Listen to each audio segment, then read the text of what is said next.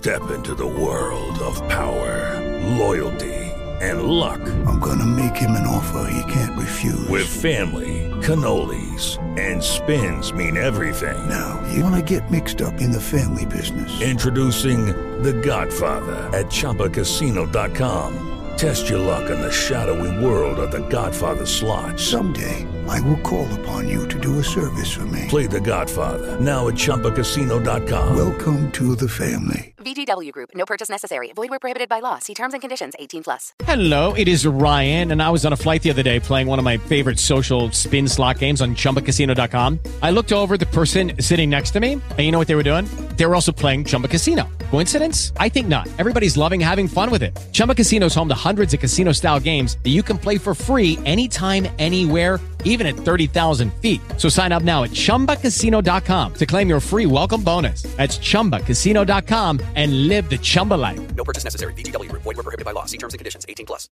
Stories and content in Weird Darkness can be disturbing for some listeners and is intended for mature audiences only. Parental discretion is strongly advised.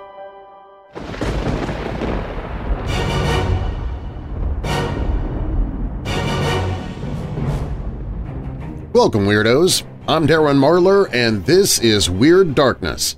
Here you'll find stories of the paranormal, supernatural, legends, lore, the strange and bizarre, crime, conspiracy, mysterious, macabre, unsolved, and unexplained.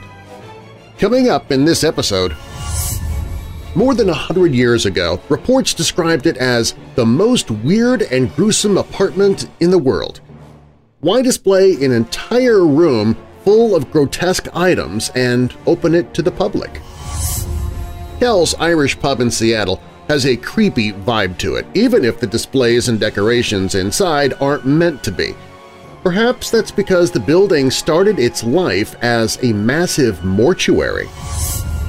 Early one February morning in 1897, John Mars jumped out of bed from a sound sleep and while the smell of breakfast cooking downstairs wafted up to the second level of the house, he inexplicably grabbed his pistol and went on a shooting spree of his own family. But first, a four-year-old has a paranormal experience, and the man he grew into over 60 years later is still unsure of what happened to him. We begin there. If you're new here, welcome to the show. While you're listening, be sure to check out WeirdDarkness.com for merchandise, my newsletter, to enter contests, to connect with me on social media. Plus, you can visit the Hope in the Darkness page if you're struggling with depression or dark thoughts. You can find all of that and more at WeirdDarkness.com. Now, bolt your doors, lock your windows, turn off your lights, and come with me into the Weird Darkness.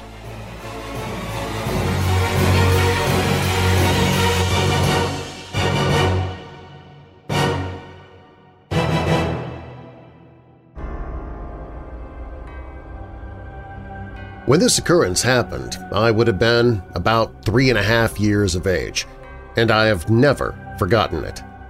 This would have been in 1951 or 1952. My understanding is that this particular house came as a job package with my father's employment. I can still recall some parts of the house and its general interior layout. At this time, my parents and my sister, younger than myself, we were living at 36 Canal Street, Derby. I was never brought up with bogeyman tales or other happenings to cause some fear or to obtain obedience from me. Therefore, I cannot say that such imaginings were put into my head for me to invoke an event later. Despite my young age, I can recall this particular evening and event. The house was somewhat large, and it had a semi-spiral staircase, with a red-colored stair carpet on the treads and risers. At the top of this staircase was a landing, which led to the bedrooms and bathroom. For whatever reason, I always used to ask my mother to leave the curtains open, and occasionally the window partly open. It was one of these sash type of windows that opened and closed vertically. On the adjacent wall to the window was the door to the landing. This door was in the area of the foot of the bed and to the right of the bed. The side of the bed was across from this wall, with the bed head on the wall behind me. There was a small table close to the head of the bed where I always had a tumbler of water, as often I would awaken overnight and have a drink of water, which continues to this day. When in bed, and before the forthcoming event happened, I sometimes would hear what I thought to be a voice of someone who was speaking very softly, something like a loud whisper. The way this voice spoke, it sounded to me as if this person was looking for someone, but in a more inquiring fashion. Sometimes I never heard this voice, but it always came back, even if eventually. There was just the one word spoke, but it was repeated. This sounded to my ears to be, Jack? Jack? These two words would stop for a short while, and then the same two words were softly repeated. Jack? Jack? This may happen three or four times, and then stop as if the person had gone away. I had no idea as to which gender the voice belonged.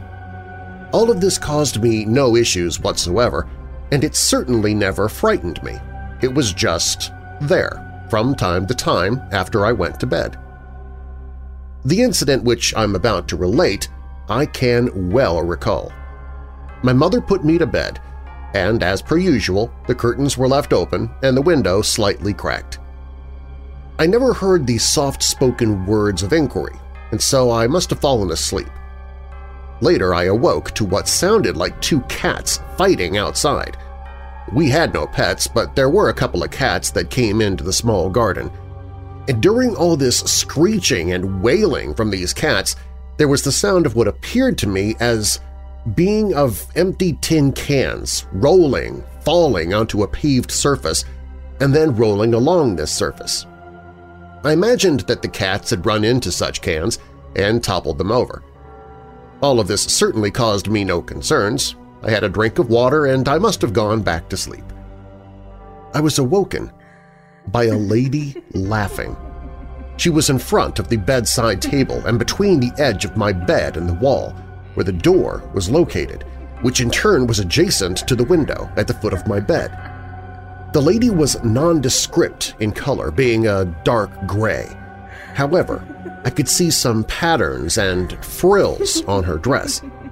This was bell-shaped, front and back, but more so at the back, and something that would be seen in the late 1700s to early 1800s.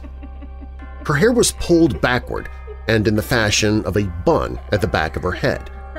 She appeared to have long sleeves on her dress that had a lace or other frill material close to the wrists there seemed to be something like a frill or a lace collar to her dress. This lady had a bracelet on her right wrist. However, the most significant detail of this particular lady, to me, was that she was laughing, but more so by the way that she actually laughed. Her laughing was very loud, and it could be best described as being in the form of what is sometimes referred to as hysterical laughter.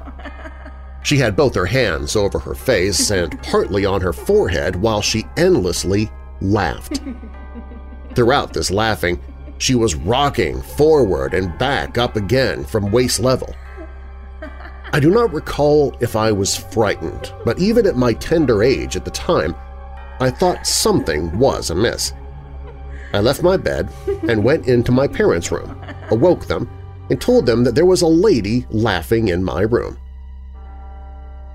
And this is my story of the lady at 36 Canal Street, Derby. Nothing frightening, but I would love to know if something ever went awry in the history of this house long before we occupied it. Very many years later, I must have been around 17 or 18 at the time, I learned that this house had originally been built by a person that arrived in Derby from what is now Belgium. My understanding is that this person was associated with, or was, a founding member of the soft drink manufacturer Burrows and Sturges of Derby. That would require investigative authentication, which I have never performed. This newly learned piece of news, at that time, made me prick my ears up, as it made me think, or should I say at least consider, was the voice that I sometimes heard when in my bedroom, which caused me no alarm or other concern, not be saying Jack, Jack, but in fact could it have been Jacques, Jacques, or even being the shortened form of Jacqueline in the French dialect.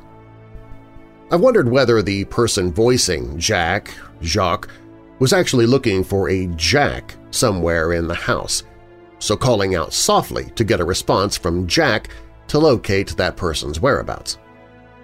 Very many years later, I learned that my parents often heard talking elsewhere in the house, and persons moving about in the house, as well as furniture being shuffled about.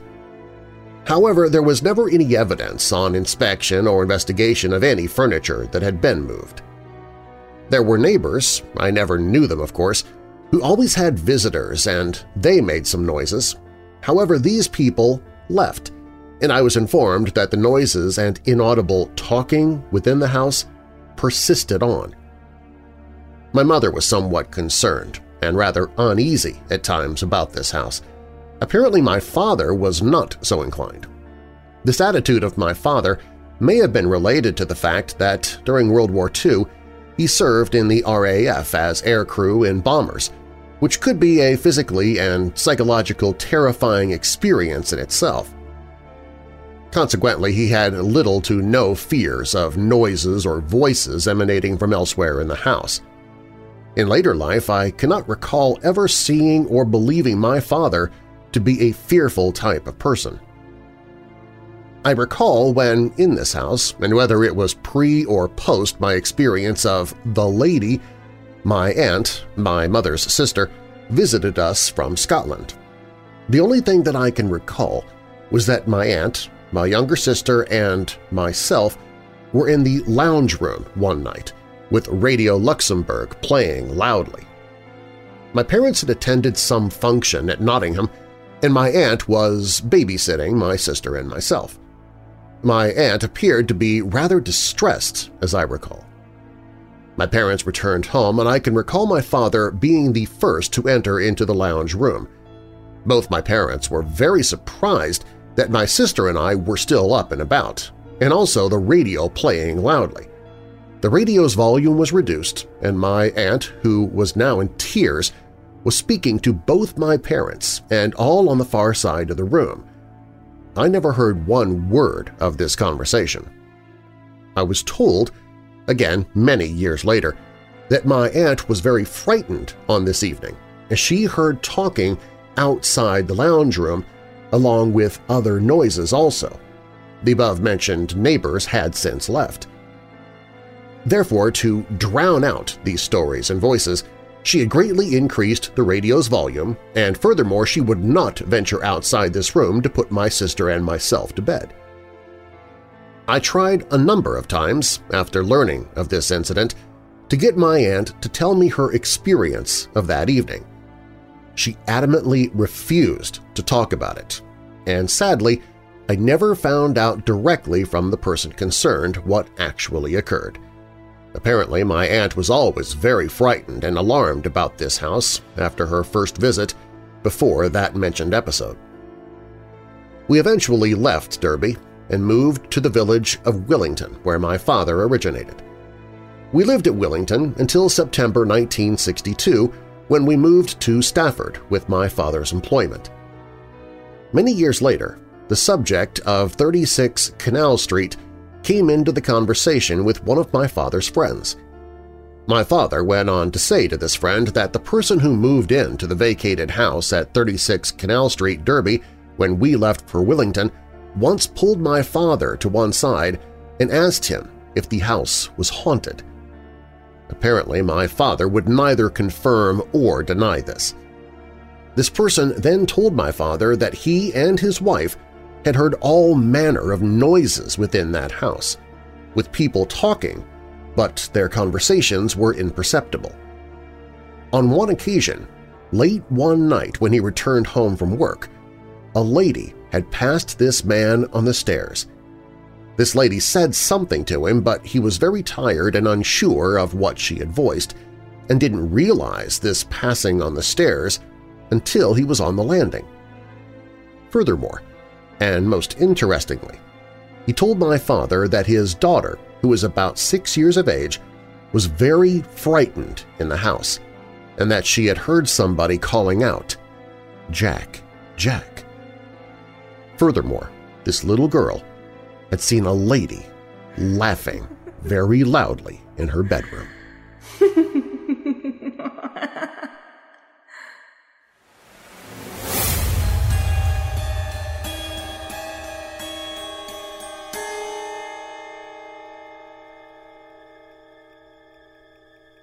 In June of 1899, newspapers across the country trumpeted the story of New York City's newest site, something so strange and macabre it would have rated the highest attention even in the heyday of P.T. Barnum. Reported first by the New York Journal and then picked up by the newswires, it was the story of a hospital room that was being decorated entirely with human bones in order to present a specter of mortality that was intended to eventually rival such morbid monuments as the Paris Catacombs or Rome's Capuchin Cemetery. The masterminds of the project were a pair of doctors, Northway Meyer and Howard Nielsen, both on staff as anatomy demonstrators at Flower Hospital at 63rd and Eastern. It would later merge with other hospitals to become the New York Medical College, and William Flater, the head nurse of the dissecting room. The trio had converted the anatomy lab into a veritable charnel house. A pyramid composed of bones from all parts of the human body surmounted by a skull were set on a long table as the room's centerpiece and were flanked by skulls hollowed into drinking cups atop what the newspapers described as tripods of tibiae. Next to this was a full skeleton, enthroned in a large chair with his arm resting on the table and his gaze overlooking the pile. The room also included signs lettered with toe and finger bones.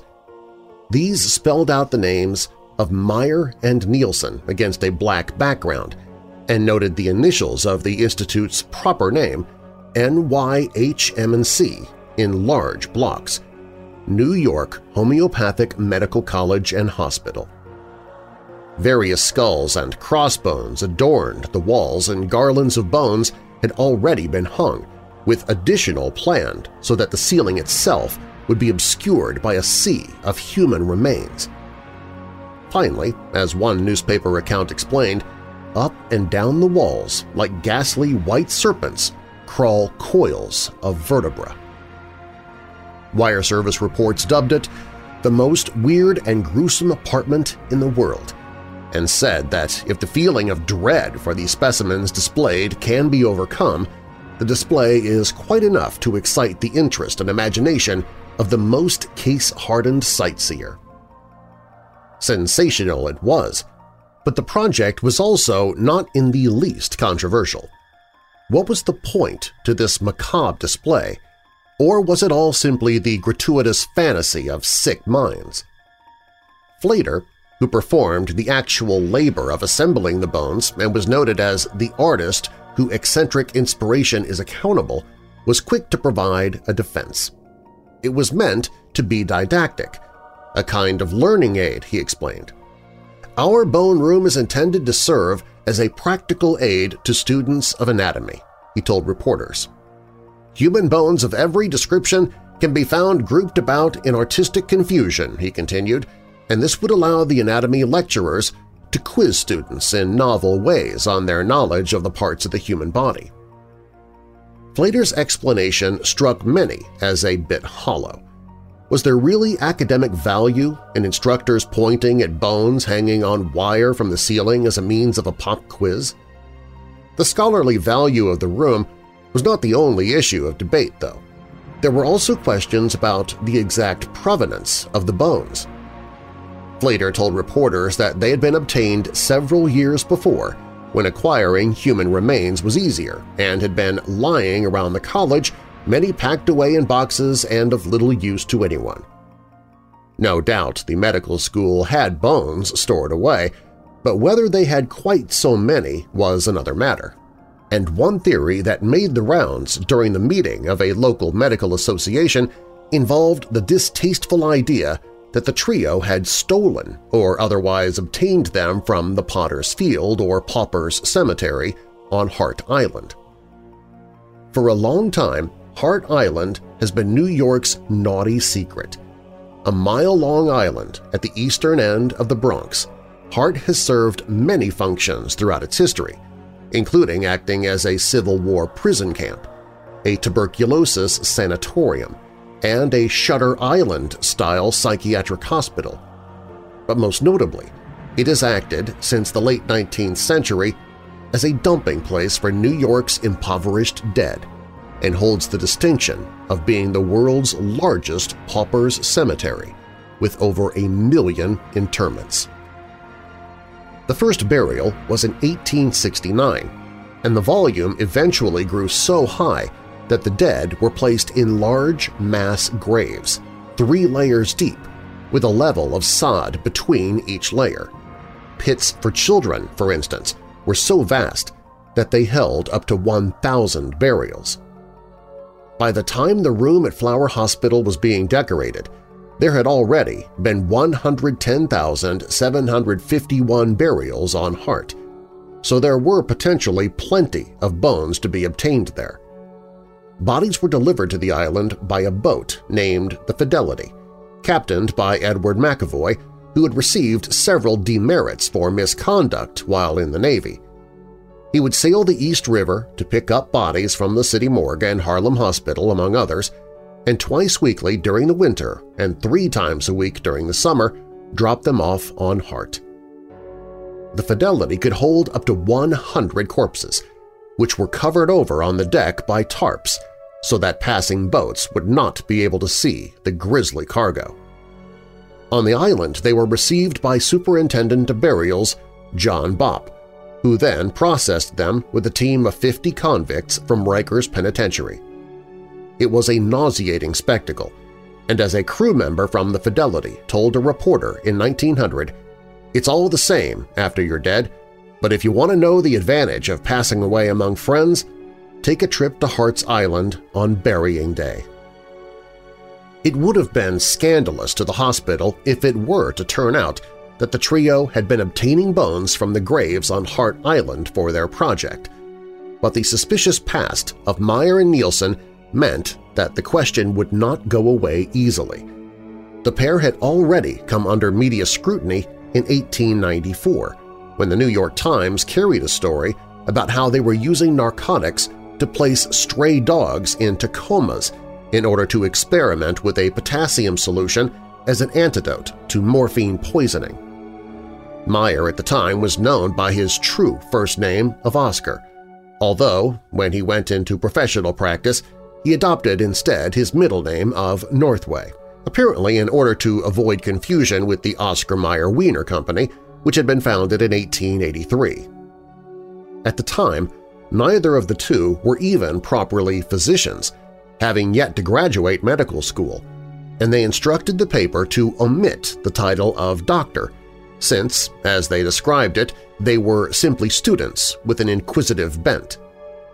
They would administer morphine intravenously to the dogs until they fell into a coma, very quick for a small mongrel, up to four hours for a large dog, and follow that with a solution of permanganate of potash. The validity of their experiment was questionable, but at least none of the dogs died, or so they claimed. Not surprisingly, the weight of both public and private opinion was falling heavily against Meyer, Nielsen, and Flater. The latter was vehement in his insistence that not only was the display ethical, it wasn't even intended to be morbid. If the bones present a sight most gruesome, he argued, it is because of the nature of the subject and not because I had any idea of arranging such an effect. Despite the claims of the trio that the room was simply a means to put the remains of the dead to good and practical use, the hospital's governing board eventually mandated that not only would they cease adding to the display, they would remove what had already been constructed. Such a spectacle might be fine for the Catholic bone houses of 7th century Europe, but modern New York would not tolerate it. And with that, amid suspicions of grave robbing and professional misconduct, America lost its one and only attempt at a fantastic charnel house.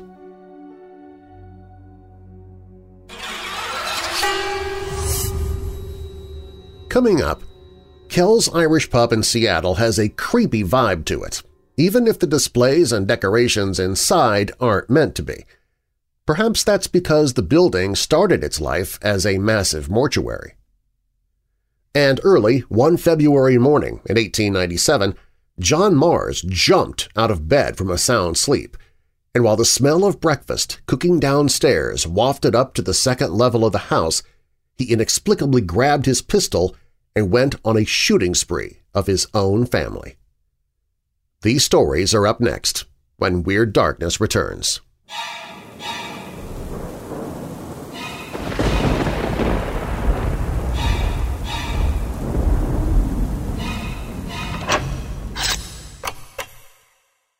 Lucky Land Casino asking people what's the weirdest place you've gotten lucky? Lucky? In line at the deli, I guess? Aha, in my dentist's office.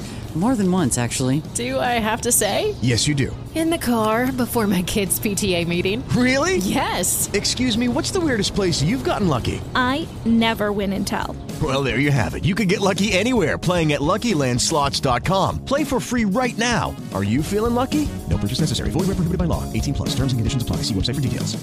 Step into the extraordinary with Auditory Anthology, a podcast series where science fiction short stories come alive. Narrated by me, your voice of Weird Darkness, and curated by Keith Conrad, each episode is a journey into imagination. Explore cosmic wonders and futuristic tales, and dive into a universe of stories where the impossible is possible. Auditory Anthology, available at auditoryanthology.com and on Apple, Spotify, or your podcast player of choice.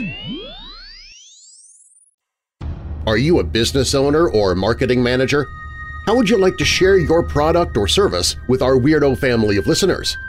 Whether your business is worldwide, nationwide, or local, I would love to tell people about what you have to offer. To get your business heard in Weird Darkness or just get information about advertising in the podcast, visit WeirdDarkness.com slash advertise. That's WeirdDarkness.com slash advertise.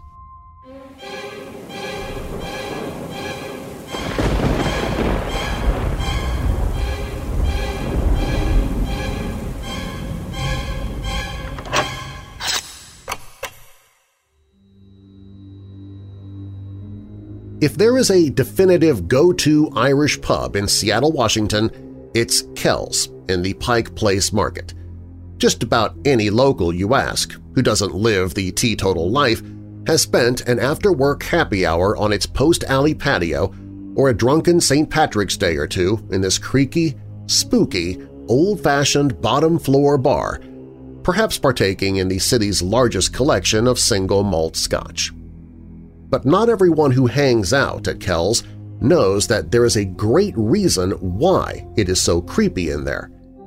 Kells is in the ground floor of the Butterworth Building, as in E.R. Butterworth, who built Seattle's first mortuary inside this building and who basically invented the modern funeral as we know it. And the very words, mortuary and mortician for that matter. Kells occupies the former stables and funeral wagon garage. Half a block east from Kells, the Greco-Roman sandstone arches at 1921 First Avenue were, as Seattle Met's editor-in-chief James Ross Gardner wrote in 2012, a passageway of sorts from this life into the next. Beginning in 1903, when Butterworth & Sons moved into this snappy new building after bouncing around from the old Masonic Temple at 2nd and Pike to another location on 2nd and then another on 3rd, E.R. & Company had a monopoly on the death industry in Seattle. For the first few decades that followed, just about everyone who died in Seattle sailed through this building's archway. Many of the dead came through without names or identification. The era in which Seattle was settled saw epidemics of tuberculosis, diphtheria, and Spanish flu, likely among others, and without proper burial services available. The case before Butterworth and Sons, dead bodies would regularly just appear on the streets of downtown Seattle. It got so bad that the city started offering undertakers $50 per body that they could take off the streets as a community cleanup effort. Butterworth saw an opportunity and took it, and it would make him a very wealthy man. He hired John Graham, the English architect whose firm would later design the Space Needle, to plan out his grand five-story mortuary with a 200-mourner chapel, a crematorium, a columbarium for storing funeral urns, a casket showroom, and an elevator, the very first on the West Coast, used for transporting bodies up and down this marvelous palace of death. Butterworth had Graham draw up eight different blueprints before he presented one that was to Butterworth's liking. The building was done up in the Beaux-Arts style of the era, with four sculpted lion heads on the facade, facing First Avenue from three stories up. The aforementioned space that Kells now sits in held horses and hearses, concealed in the alley to hide the unsightly bodies from public view. The floors above were tricked out in mahogany, bronze and brass fixtures, elaborate stained glass, and general Victorian filigree. The spacious chapel had pews of Flemish oak, a choir loft, and a newfangled system of light signals that a choir, should the family hire one, could follow to start or stop singing. Some of the services offered for Butterworth & Sons funeral packages were the transport of the body to the mortuary, washing the body, dressing the body, embalming, newspaper death notices, limousine and hearse service, casket with optional crushed silk interior, fresh flowers, burial permit, air-sealed vault, and musicians. There was nothing like it in the United States, Gardner said of Butterworth & Sons, maybe nothing like it in the world. Edgar Ray Butterworth never meant to work as an undertaker to begin with. Born in the Boston suburbs in 1847, he found himself working as a cattleman on the plains of Kansas when he encountered a grieving settler while traveling with his team. The man, whose wife and newborn child had both just died, had no lumber available for coffins on the prairie. Butterworth, it said, built a coffin for the guy with wood taken from his own wagon. Everyone in turn-of-the-century Seattle knew E.R., who also served in the state legislature, and his oldest son, Gilbert, respectively by E.R.'s signature long goatee and his son's high classic cheekbones and all-around good looks. They trusted the Butterworths with their family members who'd passed on, although it is unclear whether folks did because they wanted to or because they didn't really have a choice. As for its modern-day incarnation as Kells, it has ghosts. Everyone who even vaguely follows that sort of thing will tell you this. The most cited one is a young girl of about eight years old with blonde or red hair. She supposedly shows up most when the traditional Irish music is going, appearing in the main room or on the stairs. Its less famous ghost is Sammy, who will show up in the mirror on the back wall. People say you'll see a man's face in the mirror looking right at you, but if you turn around to check him out, he vanishes. Turn back around to face the mirror, he's right there again, grinning at you. There are also ghosts that never show their faces, according to local legend. There is a small, ornate whiskey bar in the back corner of the restaurant, just a little corner bar that's easy to miss, but if you keep an eye on it, the candles all around the bar will allegedly light up on their own. Glasses are known to break on their own, silverware will levitate, and disembodied women's voices are heard. That same stairwell in the back, where the little red-haired girl hangs out, is supposedly home to lots of other spirits too, who turn up in photographs via orbs. or maybe it's just dust. Mercedes Carrabba, who once ran the now defunct, uh, full disclosure, Market Ghost Tours, told KUOW in 2009 that she spotted a pair of muddy, dirty hands pressed up in the windows of the First Avenue entrance to the building. The area is just kinda inarguably deathy, said Carrabba, with a Duwamish burial site nearby and a 19th century settler's graveyard a block away. That said, this building hasn't been a mortuary or funeral parlor for a really long time. In 1923, E.R. Butterworth moved his business to the western slope of Capitol Hill, at the northeast corner of Melrose Avenue and Pine Street. The new building was even more souped up and deluxe, with a crematorium and columbarium, fireproof vaults, an even bigger chapel and drawing rooms. Hearses equipped with Cadillac motor equipment with special designed bodies Pioneer historian Clarence Bagley wrote of it in 1929, in addition to funeral furnishings from the most simple to the magnificent.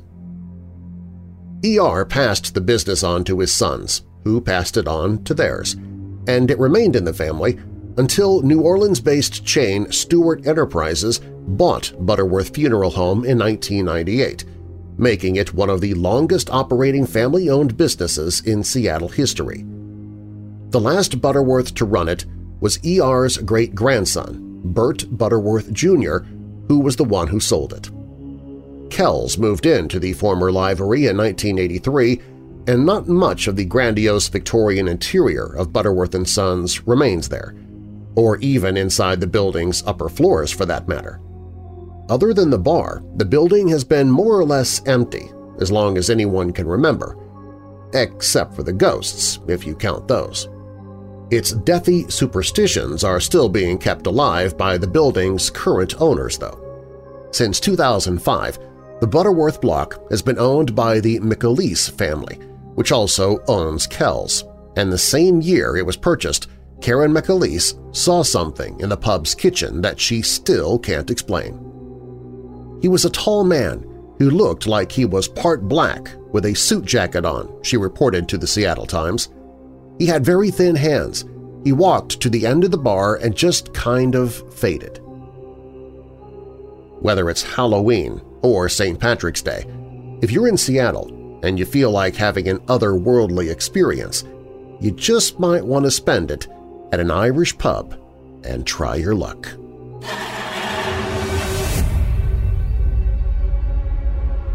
Mrs. Emma Mars and her sister-in-law, Ida Mars, were preparing breakfast the morning of February 13, 1897, in their home at 129 South Upper Street, Lexington, Kentucky. Around 7.45, Mrs. Mars sent the servant girl upstairs with a bowl of warm water so her husband John could wash up. When she entered the room, John jumped out of bed with such a peculiar expression on his face that she quickly set the water down and hurried out of the room. She was halfway down the stairs when she heard a pistol shot from the bedroom.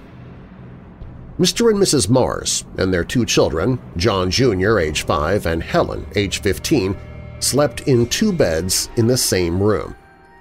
John Mars Sr. had shot his son in the forehead as he lay in bed.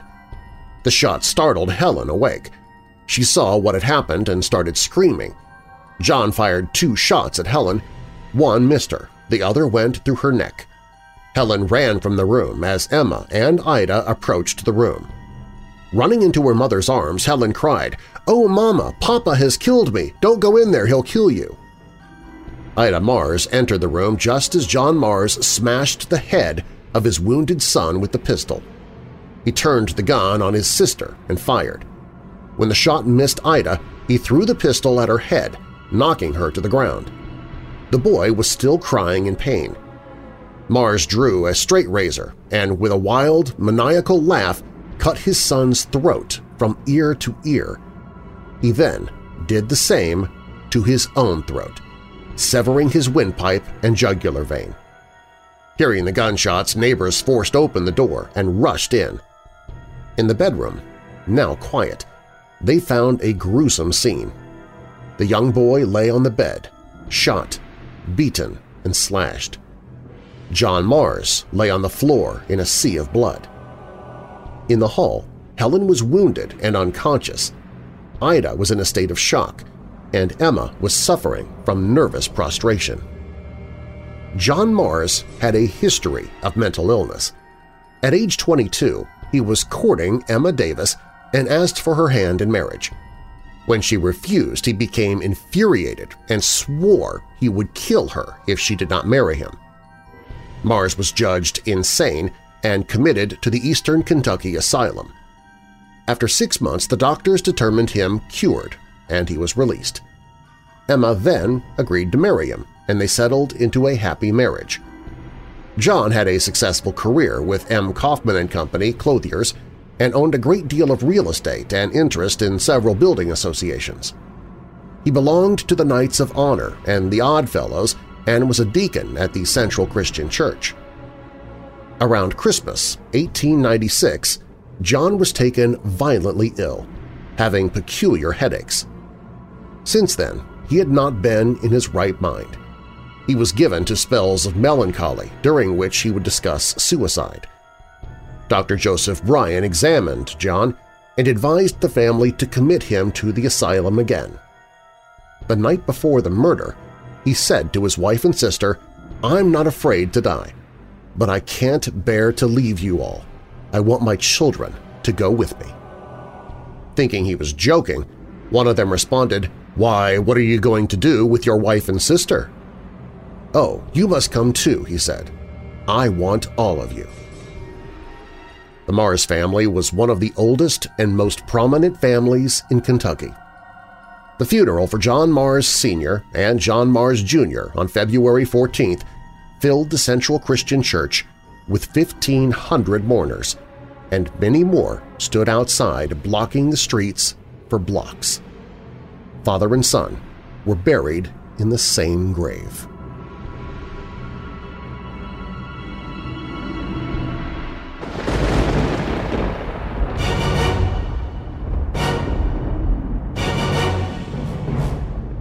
Thanks for listening. If you like the show, please share it with someone you know who loves the paranormal or strange stories, true crime, monsters, or unsolved mysteries like you do. You can email me anytime with your questions or comments at darren at WeirdDarkness.com. Darren is D-A-R-R-E-N. WeirdDarkness.com is also where you can find all of my social media, listen to free audiobooks that I've narrated, Visit the store for Weird Darkness t-shirts, hoodies, mugs, phone cases, and more merchandise. Sign up for monthly contests, find other podcasts that I host, and find the Hope in the Darkness page if you or someone you know is struggling with depression or dark thoughts. Also on the website, if you have a true paranormal or creepy tale to tell of your own, you can click on Tell Your Story. You can find all of that and more at WeirdDarkness.com. All stories in Weird Darkness are purported to be true unless stated otherwise, and you can find source links or links to the authors in the show notes. The Lady Laughing in My Bedroom is by Geof James from My Haunted Life 2.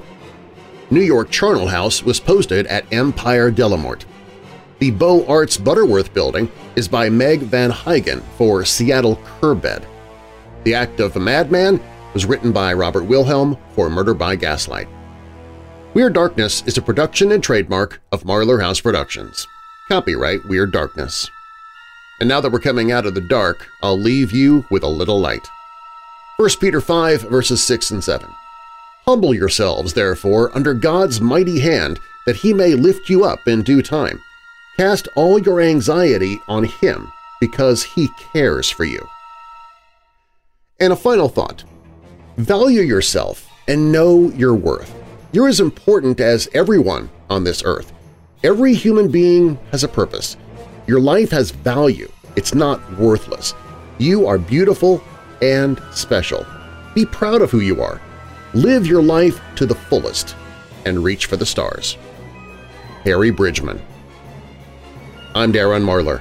Thanks for joining me in the Weird Darkness.